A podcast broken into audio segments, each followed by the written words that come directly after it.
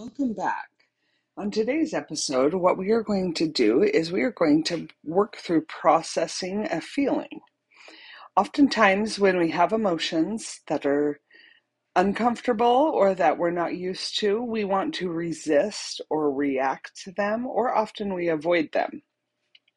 But I'd like to offer a fourth idea, and that is of allowing them or processing that emotion.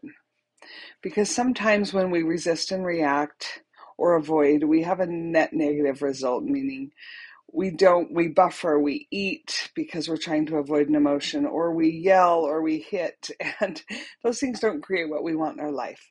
And so allowing the emotion to just be in our body and then processing it will help us. Um, gain clarity and then we have more compassion for ourselves and we're able to deal with it in a more constructive way. So, when we are experiencing emotion, when we notice it, what we want to do is just take a few deep breaths and put your hand on your heart or on your stomach or wherever you feel comfortable. And what we're trying to do is to connect to ourselves in our bodies. Oftentimes our we will feel an emotion and then our brain automatically starts finding, you know, who we can blame and what the problem is and how we can solve this. And that's kind of a way of resisting or avoiding an emotion.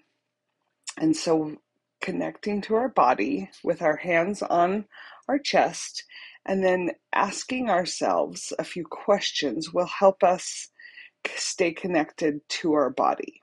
So here are a few questions that you can ask. What does it look like? Is it hard or soft? Where is it in my body? Does it have a color? Is this feeling fast or slow moving? And as you sit with it for 10, 15 seconds, 30 seconds, then you can ask a few questions like Is it moving?